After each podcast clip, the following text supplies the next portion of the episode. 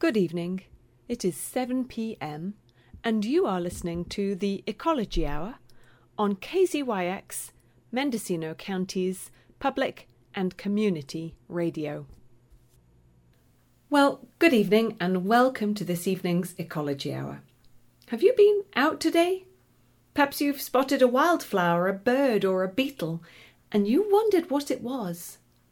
Well, you're not alone and Mendocino County has just been part of an exciting international effort to record nature sightings or observations in the City Nature Challenge.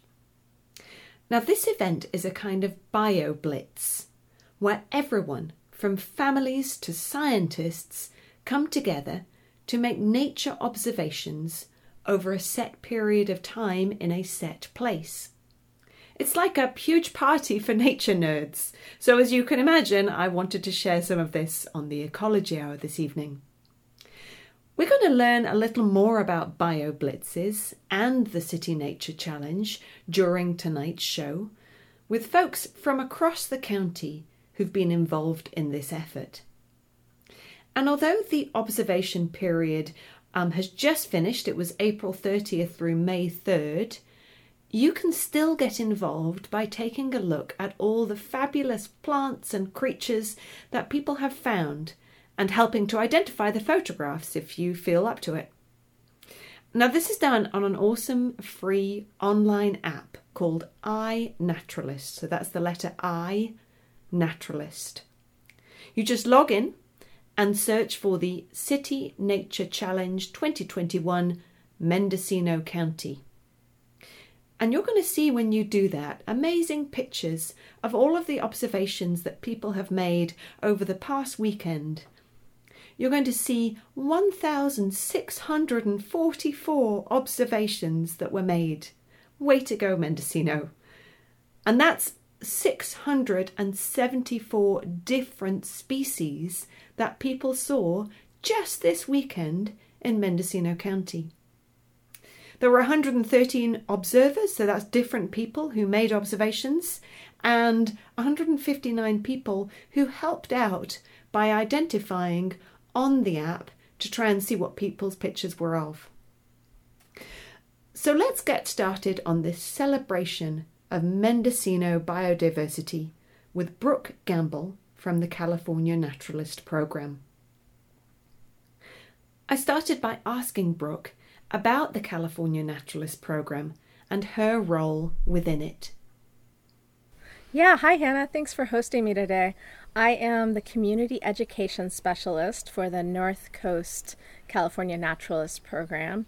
Uh, I work statewide, but I help represent uh, Sonoma County, Marin County, uh, Mendocino County, Humboldt County in delivering the California Naturalist Program through organizations like the Hopland Research and Extension Center. Uh, down in Sonoma County, we partner with Pepperwood, uh, Stewards of the Coast and Redwoods, Sonoma Ecology Center, uh, further south, Point Reyes National Seashore Association, and SPAWN. So I help deliver, I help the people who deliver those programs uh, to get ready to to open their doors to nature education for adults, which is a different kind of nature education than a lot of organizations participate in. So it's a lot of fun. Uh, folks, you know, sort of self select. Maybe they're retired and they never had an opportunity to learn about the nature around them. Maybe they're young professionals or in a community college situation and they want to learn more or maybe go into this as a career. Uh, we sort of give this 10,000 foot overview of ecology in California and introduce people to participatory science and nature journaling and the whys and hows of uh, being a good steward of our land in California. Awesome. Um, so I know we're going to talk about a few different programs and things today. One of them is the California Naturalist Program for which you work and that awesome learning opportunity that you've just explained. And there's one word I want to draw out of that to get us started, and that is participatory science. Can you give us the most easy to understand um, description of what does participatory science mean? So participatory science is just a really big word. It has a lot of synonyms. You may have heard of citizen science or community science. our public participation in scientific research, PPSR, and basically all of those things encompass people going out, making observations, or collecting data on behalf of scientific projects. And, you know, our scientists are overloaded, underfunded, can't be the boots on the ground and the eyes in the sky all the time. But the rest of us are out there and we're taking pictures, we're taking measurements, we're making observations, and why not put those to good use? So, participatory science is just an umbrella word for helping out scientists in lots of different ways. So, creek creek monitoring, you know, monitoring water quality, uh, monitoring wildlife in your area, looking at when plants are blooming. We also call that phenology. Um, those are just a few examples of things. Feeder watch programs with Cornell. Those are just a few things that that people do to help out scientists, uh, so that we, you know, have a better understanding of our world and have a better understanding of how our world is changing. Because there's a lot of change going on right now. Um, locally, there's been a lot of participatory science uh, focused on fires and fire recovery and the regeneration uh, of our plants and animals and um, and how that has changed the landscape that we live in. So it's really important that we track those things. I think um, you know a long time ago people were a lot more in touch with that kind of stuff. They lived closer to the land. Uh, we've learned a lot from the native people that inhabit this place and have been at you know their ancestors, um, but maybe where a lot of us are a little more out of touch. So participatory science is a way to get everybody in touch. We all have something to contribute. So I, I, I love what you just finished off with there, saying we all have something to contribute. But I remember when I was first hearing that kind of term, I always felt a little bit daunted because I felt like, well, I'm not really a scientist you know, I don't feel, am I qualified to be involved? Um, and I know you've just express, expressed that a little bit, but for those of us who are thinking, well, that's not for me because I'm just not a scientist, is it something we could get involved in? Oh, absolutely. Um, you know, we host a website or we host a page on our website um, in the California Naturals program that lists hundreds of projects that you can get involved in um, from just setting up really simple weather monitoring equipment in your backyard and you know sending in daily rainfall totals which you know right now is um, fairly nil uh, to you know watching your backyard feeder to you know uh, there's just all kinds of ways that people can get involved and it really depends on your passion and your skill set. You know maybe you like recording things maybe you like taking pictures. Um, there's kind of something for everyone and there's you know there's different levels of training. There's uh, things that uc does to help us you know track sudden oak death in the county and they have a training day and you go to the training day and you learn how to collect samples and then you turn your samples in. So some of these programs are a little bit more um, training oriented and require a little bit more expertise. And some of them are just as simple as downloading images on your cell phone, like the City Nature Challenge. Awesome. So that brings us right to what I know we really want to check in about today because we are. Um, we're recording here on Monday, and the show is going to be going out tomorrow, Tuesday. Um, we're right at the end of the observation period for the Mendocino County um, layer of the City Nature Challenge. And this kind of is part of that participatory science. This is people getting involved, making observations. Can you tell us a little bit more about the background of the City Nature Challenge and what we're all trying to be involved in as part of this? So, the City Nature Challenge started in 2016, and it was actually a competition between longtime rivals Los Angeles and San Francisco. And it's the uh, Cal Academy of Sciences in San Francisco and the LA Natural History Museum, two absolutely fantastic uh, science institutions in their uh, relative regions. And so they decided that they were going to use the iNaturalist platform, which is a really simple app where you just upload a picture of any kind of nature that you see. Um, you send that picture into the universe, and if you know what the idea is, great. And if you don't, someone will help you ID your picture. Um, it's a plant or an animal or a mollusk or you know anything that's alive uh, goes for this database. And basically, they decided to use this app and see who could find the most nature in their urban areas. And the first year, about a thousand people participated, and I can't tell you who won. I don't actually remember. um, but in subsequent years, it's just exploded in popularity. Uh, and fast forward to 2021, where a lot of the world is still kind of on lockdown, uh, we're still able to find nature in our backyards. And over 400 different areas, counties, cities, uh, have signed on to have a city nature challenge in their area. Um, over 43 countries, I believe, is the country count this year are involved.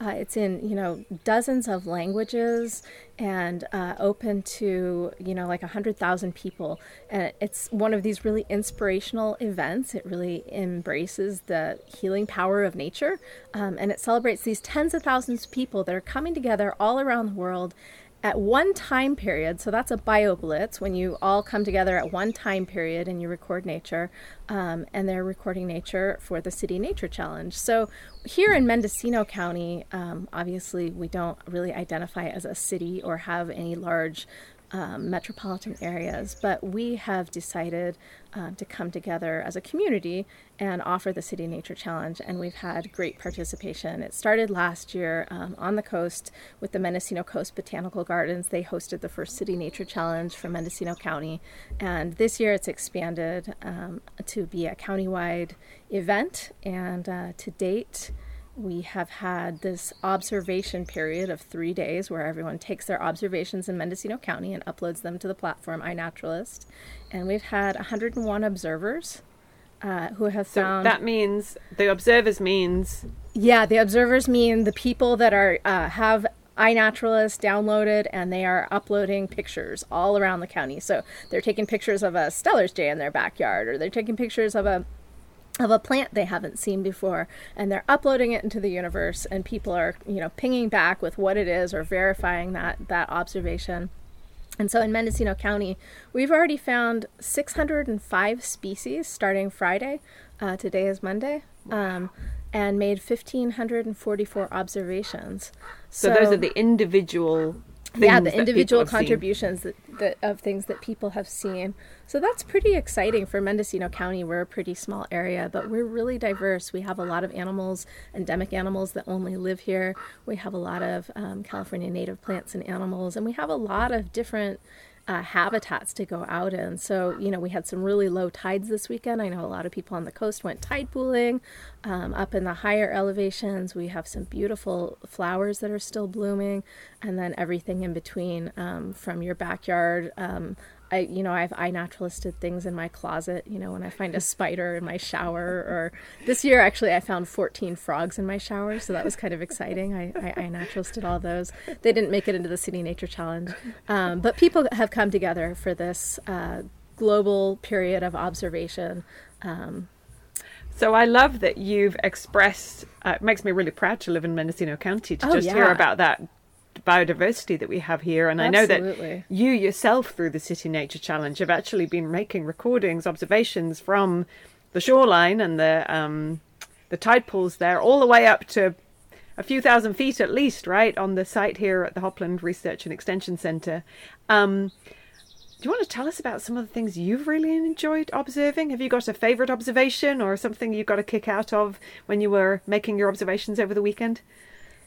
Well, I started out at the coast, and we had this wonderful minus tide on. Was that Saturday? Because that was Saturday, and I just love tide pooling. It feels like a treasure hunt to me. You never know what's going to be there and what's not. And I had the pleasure of seeing several red abalone, which made me really happy. We all know that abalone season is closed, and that's a big part of, um, you know, a lot of people's heritage in this county. But it was really nice to see some red abalone in the tide pools. Um, I also saw uh, a lot of beautiful sea anemones and lots and lots of crabs, so that mm-hmm. was fun. Mm-hmm. Um, I went up to the pygmy forest, and there was a lot of things still in bloom in the pygmy forest. That's a really special area for us here. Um, very strange soils, so everything grows very small in the pygmy forest. Um, out on the headlands, lots of things were blooming, and I had the pleasure of seeing a peregrine fal- falcon out on one of the points in the headlands, so that was kind of exciting. Um, yeah, and then I came inland, and I just I love it here this time of year. The birds are singing, and um, you know, there's lots of flowers in bloom right here at the Hopland Research and Extension Center. So I just kind of, you know, headed out on foot and saw what I could see all day Sunday, and had had a really good time. I guess one of my favorite things to do annually is to set up a moth light. So I have a, a really simple UV light on my front porch, and that chums in a lot of different uh, moths and other insects, lots of beetles and, and different things. Right now, we have a really big mayfly explosion, and so um, lots of those have been coming in. So yeah, I just I get excited about this. I love that this is for all experience levels. I love that this is for all people that are nature curious. I love that you don't have to have any special knowledge to participate in the City Nature Challenge or to use the iNaturalist app year round. Um, you really don't have to have know anything um, other than how to work uh, a camera. So, for folks who are thinking, well, I know how to take a picture, but I, I don't know how I would identify something, there is something rather special about this app that I know I really enjoy. Do you want to share with us the, the wonderful suggestions feature? yeah, I, I preach to iNaturalist because it's really expanded my knowledge of nature. Uh, basically, you download the app and it takes you through a, steer, a series of steps. So, you take a picture and then you upload the picture, and then this brilliant screen comes up uh, that has you um, deciding what is in your picture. And maybe you already know, and that's fine. You can type that right in. But if you don't know, it has this incredible artificial intelligence and that will give you suggestions for things that will that have been seen nearby that look like the thing that you uploaded. So you know if it looks like a steller's jay um, that will probably be the first thing the first suggestion it makes. Uh, and it's it's really nice because it's not going to suggest things from the east coast or from southern california. Uh, iNaturalist was built here in the bay area uh, by some developers uh, that are you know eventually moved over to the California Academy of Sciences, um, and now actually they partner with National Geographic, and I'm not sure who else. It's gotten very big, um, but the that means the artificial intelligence is really good because mm-hmm. all of the development was done here, all of the testing was done here, and so they have a lot of local plants and animals, mm-hmm. and um, yeah, it's really gratifying. If you don't know what something is, it usually has a pretty good suggestion. Mm. And if you make that suggestion and you're wrong, someone usually picks up on that pretty quickly too. So um, it's really a social app for nature nerds. Um, you share stuff and people say yes or no and they celebrate it together. And um, yeah, it's a lot of fun. Yeah. So you also reflected all this biodiversity we have in Mendocino County. And so in you've taken a key role in organizing um, the Mendocino County City Nature Challenge and bringing together different groups in the county who are running an event or encouraging people to get out. Do you want to tell us a little bit about some of those partners that came together um, for this City Nature Challenge? Yeah, this was a lot of fun. I always kind of had a vision of all of these incredible nature and conservation minded um, organizations coming together to offer the City Nature Challenge. Um, and by that, I just mean promoting information to, you know, their constituents, their newsletters, on social media, um, maybe hosting events. We had some light events this year, some sort of um, self-guided events that were that were safe for people to attend.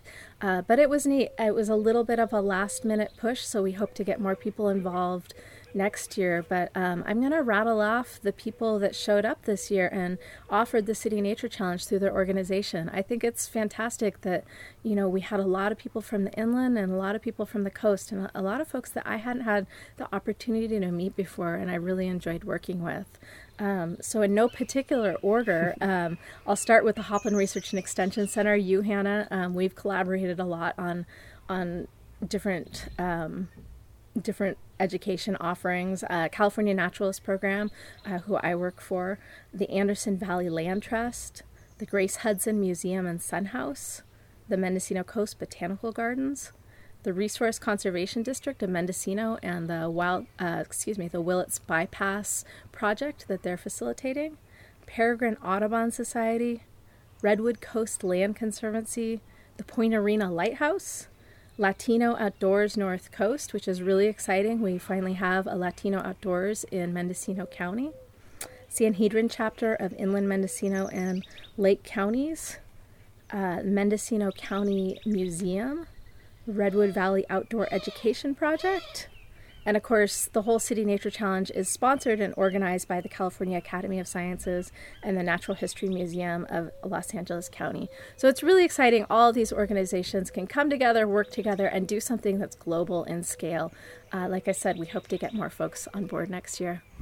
So, for those who are listening who are feeling like, darn it, I just missed the chance to be involved in this and make my observation, since we, when this program airs, we will be at the end of the observation period, can folks still get involved in this City Nature Challenge in some way?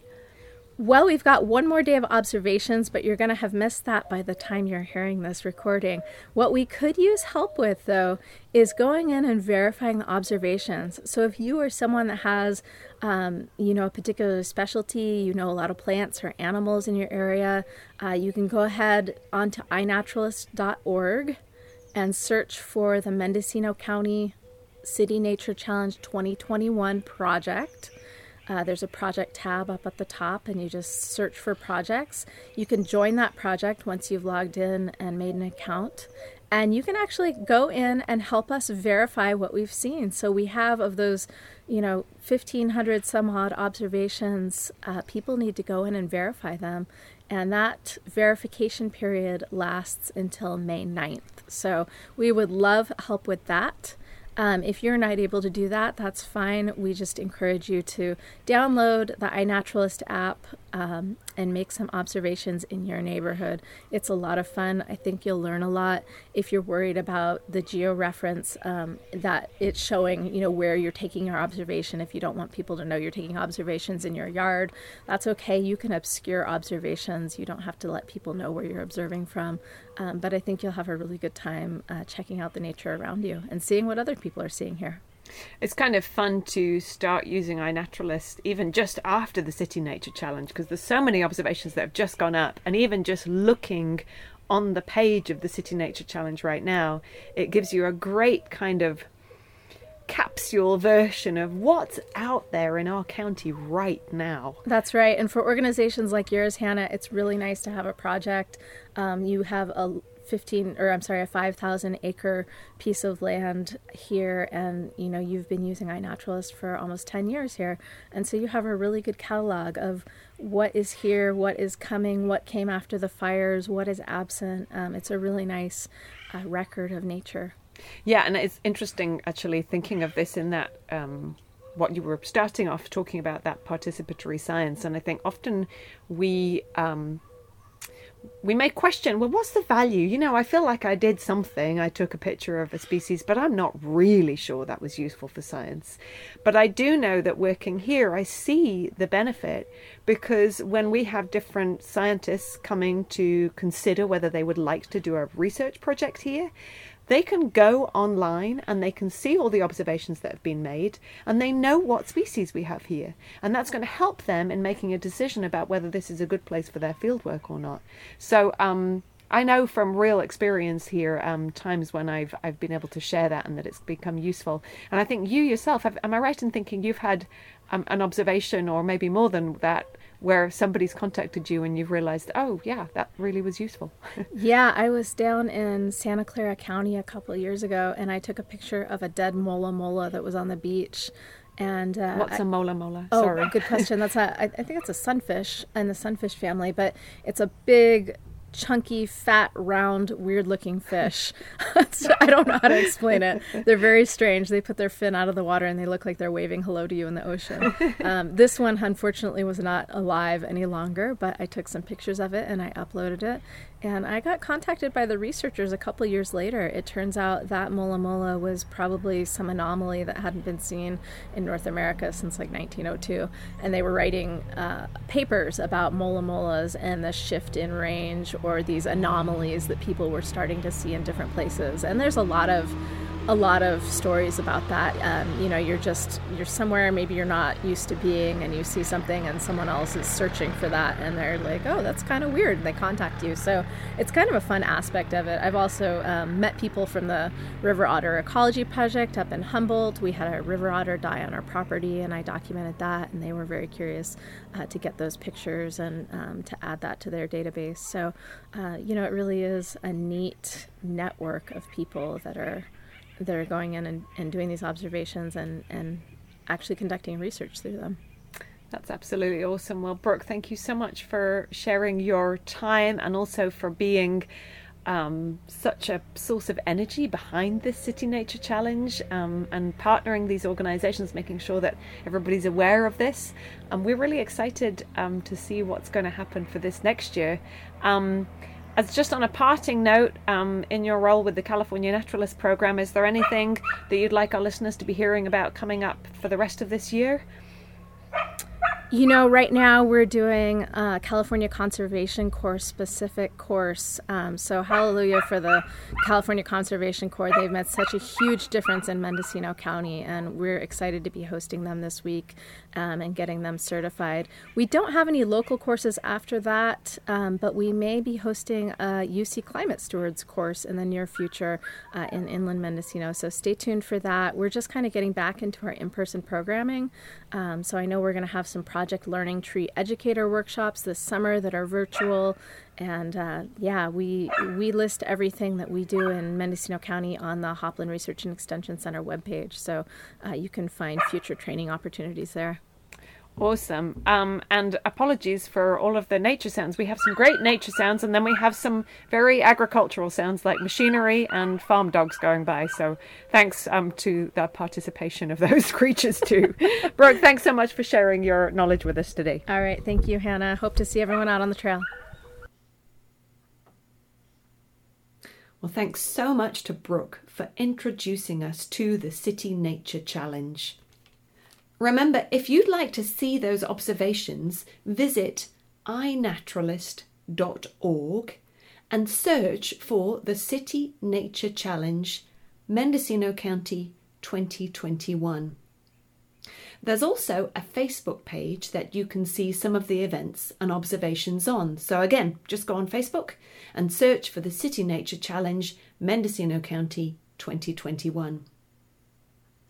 Now, we're going to hear a little more about some of the events that took place out on the coast now with Roxanne Perkins, who's the marketing manager at the Mendocino Coast Botanic Gardens.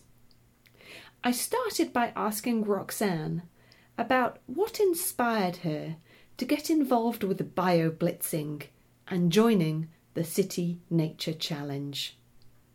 Sure. Uh, working at the Botanical Gardens, I always find it uh, very important to get people to engage with nature more so than just coming in and turning around and taking a picture with a pretty flower next to their head.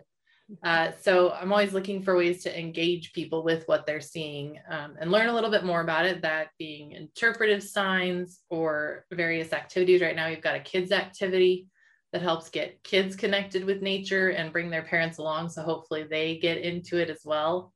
I think it just creates a nice relationship with nature.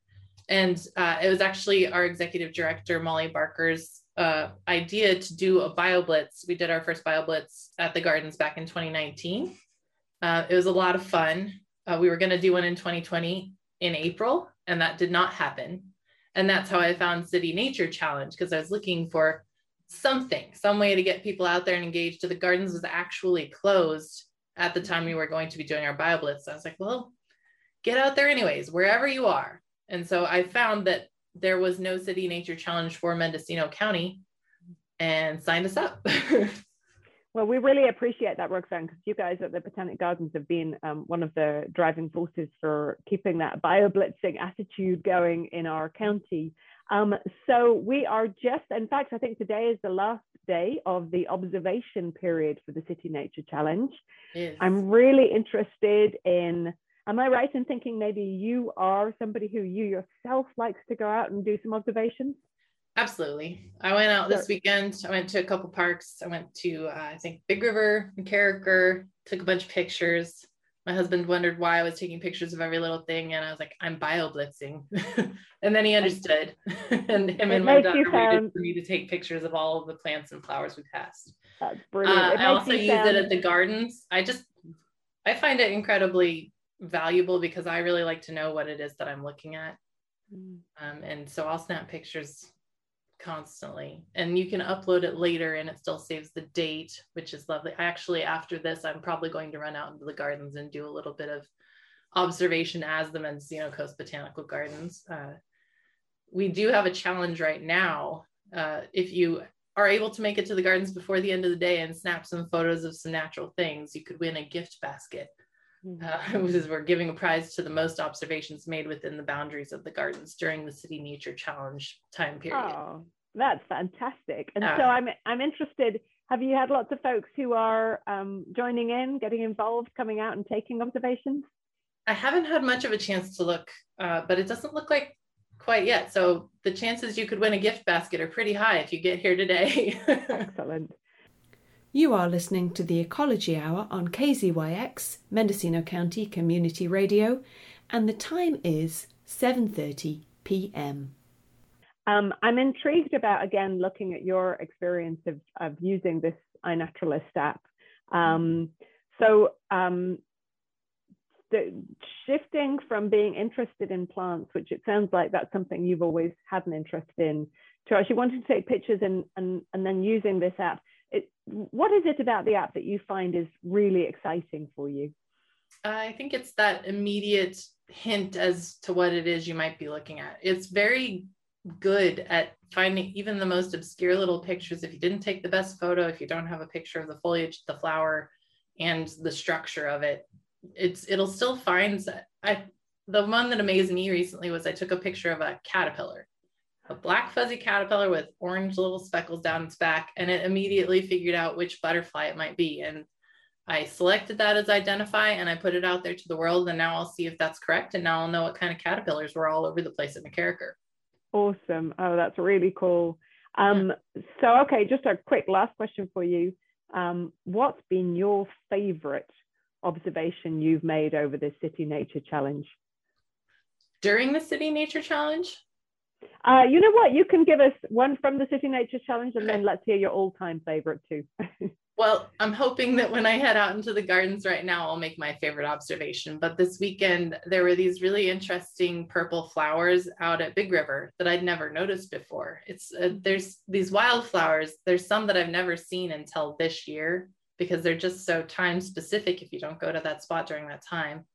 Um, there's some really nice ones over by uh, Pudding Creek as well that I'd never noticed before. So those are probably my favorite during the City Nature Challenge. My mm-hmm. favorite outside of that, there's probably a couple. It's I love to find animals. It's a little bit more of a challenge. So I found a stoat that was actually at the gardens. Wow, that one was pretty cool. fun. And I got to verify it's it was a I guess it was a long-tailed weasel or AKA stoat. They're hard to photograph. And then I also saw a bald eagle. Um, and it's probably still nesting over there. So if you are able to go down to the seaside beach just past 10 mile, there's a bald eagle that's nesting there and you have a pretty good chance of seeing him dive down into the ocean. And I had my zoom lens because I saw him the day before. So I went back with my zoom lens and my camera and I uploaded them the old fashioned way on the computer. Guess it's not that old fashioned.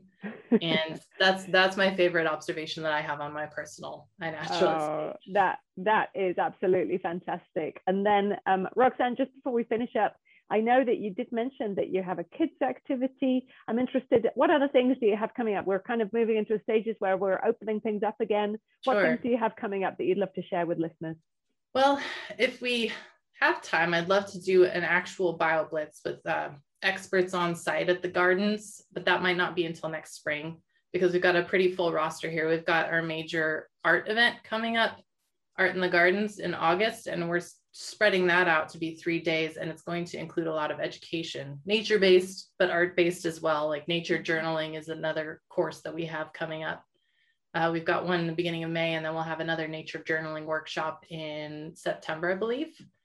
Um, and then this, the kids activity that I mentioned is called Sprouts, and it's an ongoing program. Uh, it's doing really well so far. So we're just going to keep going with it, change the activity once every month or two months. And it's basically, it's a handouts that are available in English and Spanish, free with regular admission. We've also got uh, complimentary Sprouts tickets that we're spreading around throughout the county to different schools and nonprofits. So keep an eye out for those because that is free admission to come in and do that activity with your kids. Mm. Um, and right now it is Pacific Coast Tree ID. And so kids get to learn how to use a dichotomous key. Uh, and that's a really neat one. And there's trees marked all over the gardens. And you go find the tree, look at your dichotomous key, and decide between the two options on every page, and then you narrow into what kind of tree it is you're looking at.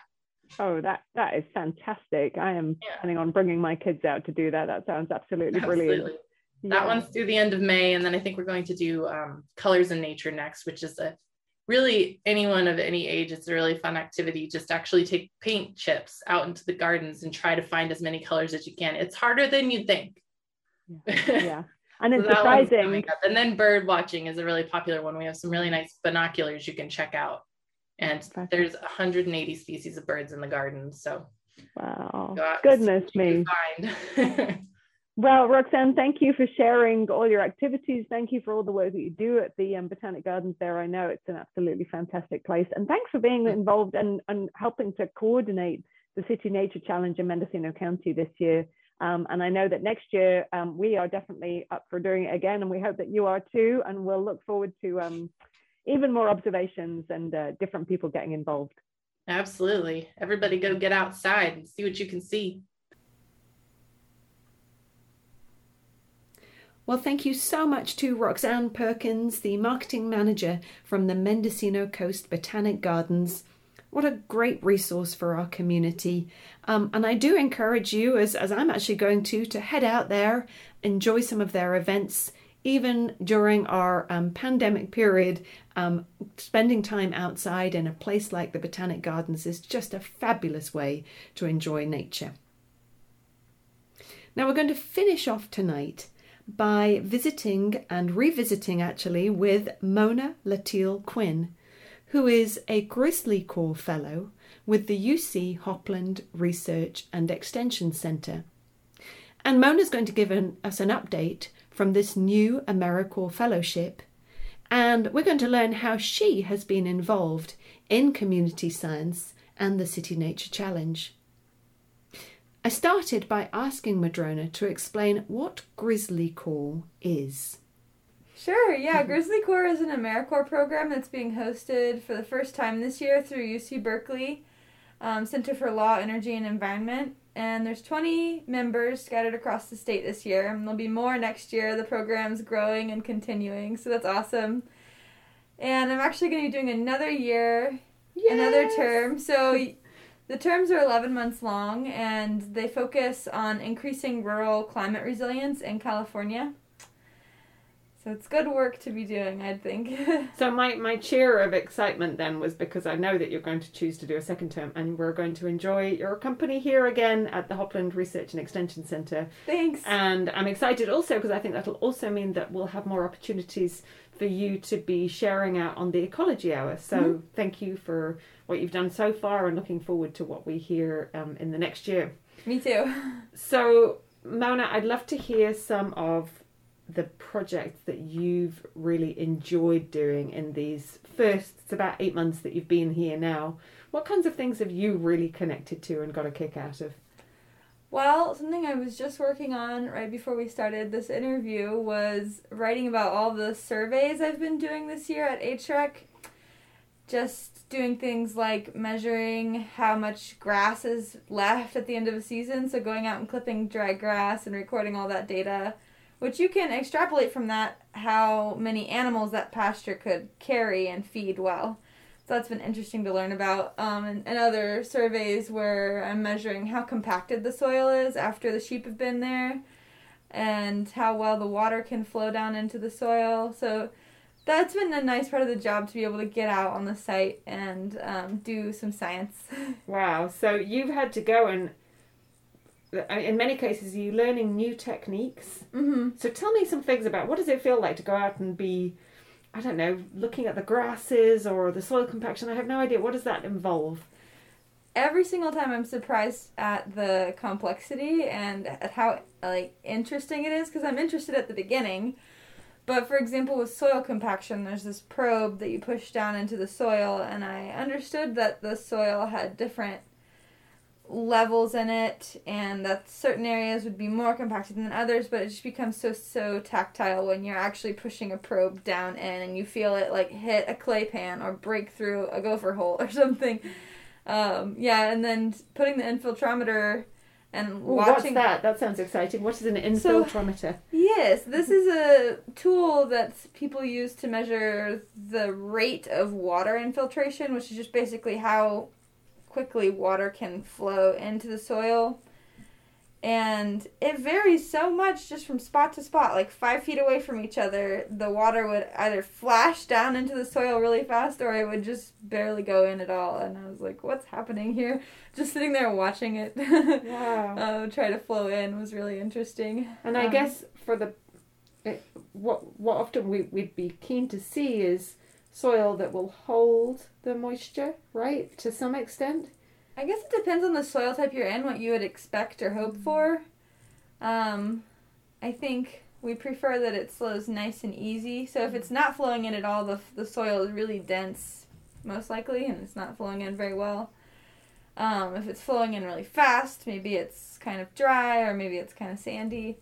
Um, I don't have a very refined take on this. No, that's fine. Yeah. But having done it, it's really Mhm. interesting to hear your very real experiences of what that physically feels like Mhm. and what you've learned about the soils. Um, Right. Just that process. So that's, Yeah. that's awesome. And then I tried to do a species composition survey, and then I went back to the office and called in some help because the, I had gained such an appreciation for how many grasses there are, and realized that I either need um, a human field guide or a more detailed written field guide because um, the world of it- grasses is it's the huge. world of yeah. grasses, yeah. It's funny, isn't it? Because often we just talk about grass as, oh, there's some grass over there. Mhm. But when you actually start getting down to understanding all the species that we have, Mhm. um, it's huge. There are so many, and they look a little bit similar sometimes.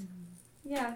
Yeah. So I'm looking forward to going out with one of our longtime volunteers here, uh, with Chuck Vaughn, and he's so graciously volunteered to help with that. So that'll be a, a good learning experience for me. That's really exciting. So you're at a point now where you, you're coming kind of to the close of your first year and thinking ahead to the second year. Are there projects that you're excited about? I'm guessing that you'll be carrying on on some of the projects you've Mhm. worked on already, but what kinds of things are you really excited about for the second year? Well, I'll get to do the surveys all over again, so that's something to look forward to. Each year, the Grizzly Corps members will get to do that, and so I'm going to write up a detailed survey plan for whoever comes next, and that'll be interesting to to leave a legacy of some kind in that way. Um, and then we've been doing the carbon farm plan all year. So And- explain to me a little bit about that because I know we Mhm. covered it briefly in the first show that you were on, but what what on earth is a carbon farm plan? Great question, and that was a question I would have had before this year. um, it's a management plan for farms or rangeland where you look at all the different parts of the farm and all the different opportunities that the farm has to sequester more carbon. So, if you're looking at a big open blank um, cornfield, Mm. um, my mind's going back to Tennessee. um, you know, you could always put in a hedgerow there, and that would be good for pollinators, but it also would sequester carbon in those plants. Um, maybe you want to mulch under the under the plants, and that would not only trap more moisture and keep the soil cooler as temperatures get warmer, but also the mulch has carbon in it, and so there are tools you can use. Um, there's one called the Comet Planner, like a comet in the in the stars, um, and it'll help you figure out like, just about how much carbon that actually sequesters. And it's been interesting to learn how much of a difference that would make if all of the land that's in agricultural production were thinking more about where can we where can we draw down and store some carbon? Um, what are the opportunities for doing some critical area plantings or putting stream buffers in? Um, which they, like I said, they often have multiple benefits um, for habitat, for pollinators, birds, mammals, um, and they improve water quality a lot of the time. So Sounds it sounds like a really awesome plan. It Mm-hmm. sounds like the kind of thing that every piece of land could benefit Mhm. from, managed piece of land could benefit from. Um, you're in this kind of unique position of working with a piece of land which is owned by the university. Mhm.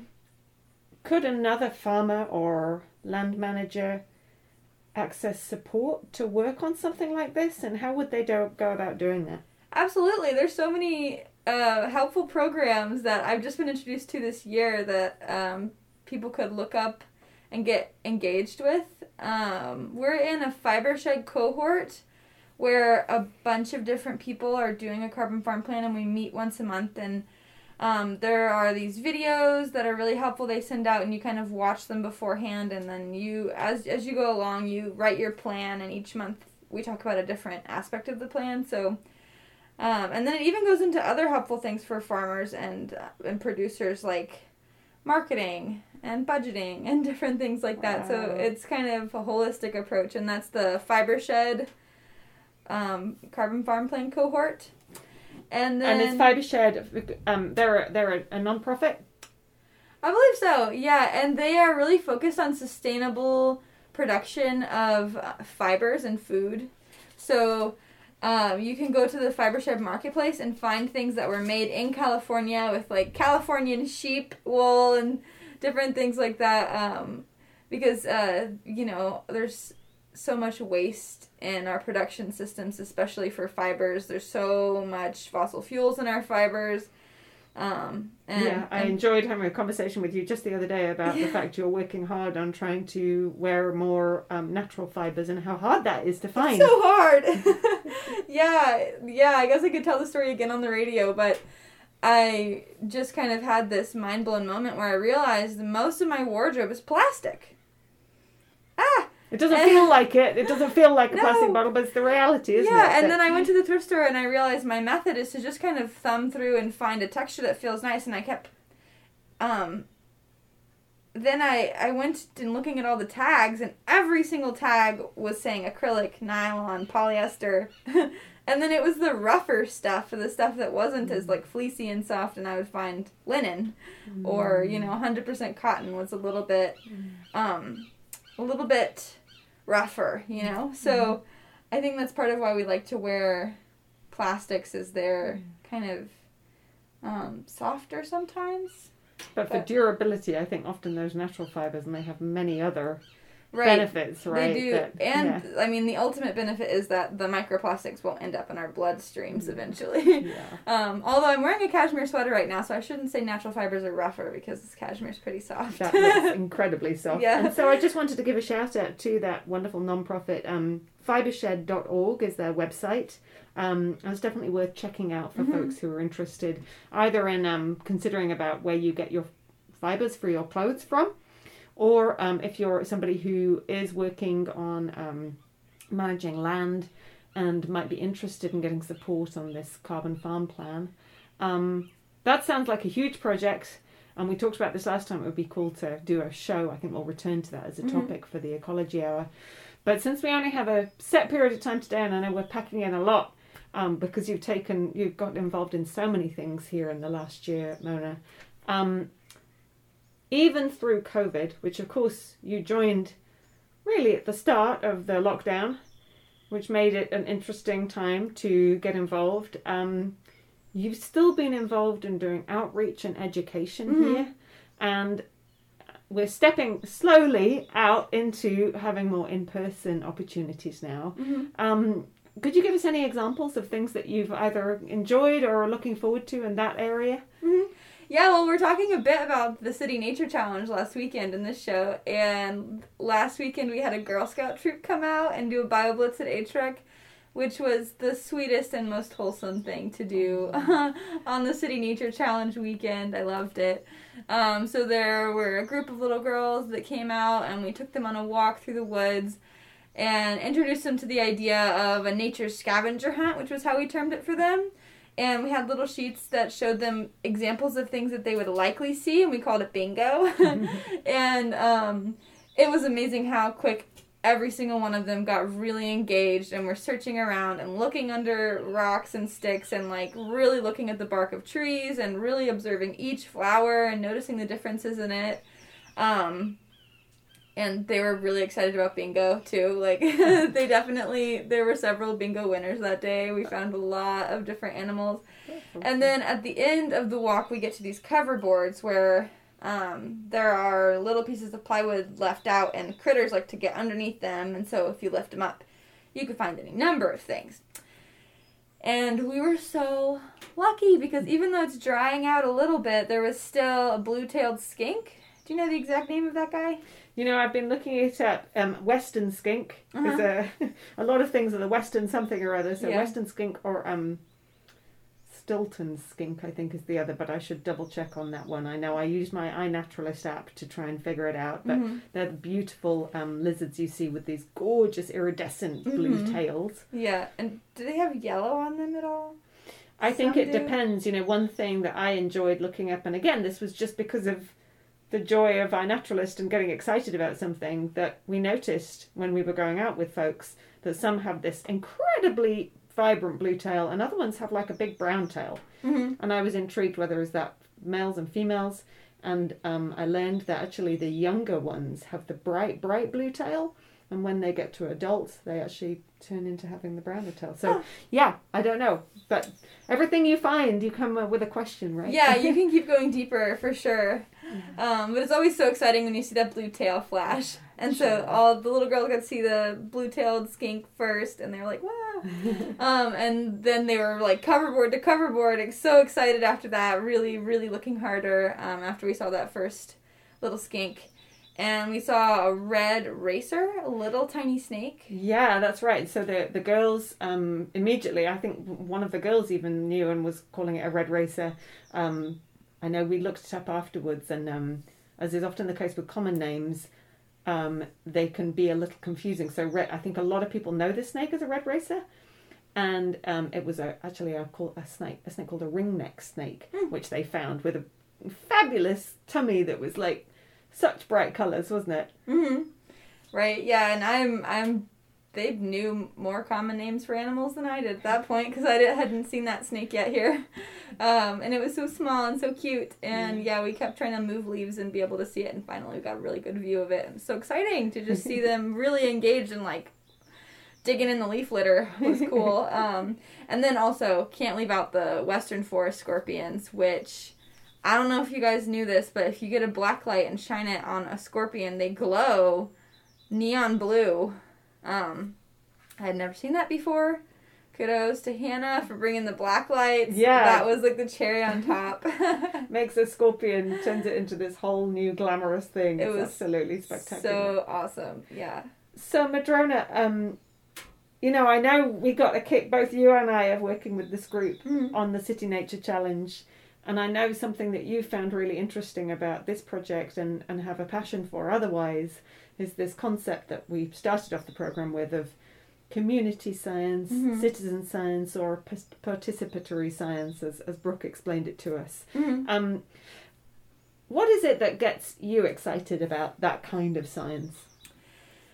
Well, I geek out about this a lot, and so I'm really excited about it for multiple reasons. But I guess the possibly the most exciting thing for me is that it changes the culture of science and it brings a lot more people to the table. Like, there's so many people out there that have really um, important and useful observations for the scientific process, and it's really awesome how technology has allowed us to all be able to contribute to that. Because if just scientists who have chosen to spend their working hours trying to collect this kind of data were out there observing and and methodically collecting observations about what's changing in the world, how different creatures are doing, um, they would not be able to see nearly as much as they do whenever people, you know, in private landowners and, and places where the scientists can't even go, if the people that are all over the world are able to observe, um, not only are they included, not only do they inevitably learn more about their habitats by making these kind of detailed methodical observations, but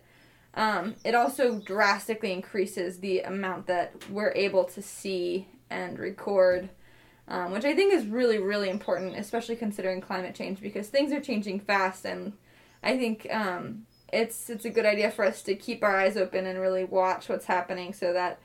Um, you know, we can do our best to steward our environments and keep as much biodiversity as we can. So that's what excites me about it. Yeah. Yeah, it's pretty. I, I love that concept of kind of bringing this feeling of equity to science that we all Mhm. have a part in it and Mhm. that I think many of us hear science and feel like it's not something we're allowed to be involved in, but this flips that completely. Mm-hmm. Um, or that you're not qualified or something, but actually, scientists really value the data sets that come out of these community science platforms, and it's really helpful. It's like like things they couldn't do on their own nearly as much. Um, so, yeah, it definitely isn't this just you know big brain mind in a lab, you know, doing some kind of weird things with chemicals. Like a lot of times, all we need to do is just note like, oh, I saw the first of this kind of butterfly today, and that's really helpful. like we really want to know when when the butterflies are coming, when the flowers are popping out, and all those different things um, that you can see right outside your door, and things you can do with little kids too. Um, it's really really helpful for the scientific process. So. So I know that you've been through a couple of different training. Um, well, I know you've been through a lot of different training, but a couple of things that I know of. One is the California Naturalist Program that we Mhm. started off also talking about in this program, and you're currently taking the Climate Stewards class. Mhm. Um, I'm intrigued from those programs and from the others you've been involved in. Are there particular community science projects that you've got, I don't know, that you'd love to share with folks? We talked a bit about City Nature Challenge, which is one way, and iNaturalist, but is there anything else, a particular program that you think folks, our listeners tonight, should go and Google immediately after this? Sure, there's another app that's pretty cool called I See Change, um, which iNaturalist is just, you know, whatever you want to observe, um, whether it's something that's really common in your in your habitat and it's doing its normal thing, and you um, you just love it and you want to note that it's near you. Um, so iNaturalist is more of a general app, but I See Change is, is more focused on things that you see and go, huh, I think that's a little different this year than it ever has been before, or you know, I think that this flower popped out way earlier than it usually does. Or, um, you know, this tree in my yard is flowering out, but we're going to have more snow soon, so maybe this is, tree shouldn't be doing that. Um, that's the kind of thing you would record on I See Change. Um, so that's a more targeted data set for scientists to be able to go in and look and see these time-stamped photos where they're like, huh, oh yeah, all across this whole place in California, this whole um, this population of trees is flowering out a month earlier than usual, and that's just you know very notable. yeah, no, So- that's really interesting. Because I think we all now, I mean, certainly this year with the drought that we're facing, I'm sure every one of our listeners has had an experience where they thought, gosh, normally at this time of year I would see water here. I right. now I'm feeling that about our creek, our seasonal creek here. hmm Um, but I suspect every every one of our listeners has a story like that. hmm And I see change is a is an app that they could be using to Right. to, to share. that. Yeah, and imagine if all of those things were just in one place, and someone who wanted to study it was able to just go there and pick a theme and have all this data without them having to to find somewhere to get money to go out and observe and like be there at the right time to see it and everything. Um, yeah, it's really really helpful to contribute to things like that. Mona, it's so fantastic having you here and um, sharing your passion. And we're so excited to have you here for another year and to continue to add to the work here. And also, the um, next ecology hour, I'm hoping that we'll be able to focus on carbon farming and, and get all the nitty gritty of how that works out. All right, I'm into it. Yeah. Great. Well, thanks so much for spending time with us today. yeah, anytime. Well, thanks so much to Mona Latil Quinn um, for sharing her experiences of the AmeriCorps program Grizzly Corps with us, and to all of our guests on this evening's Ecology Hour.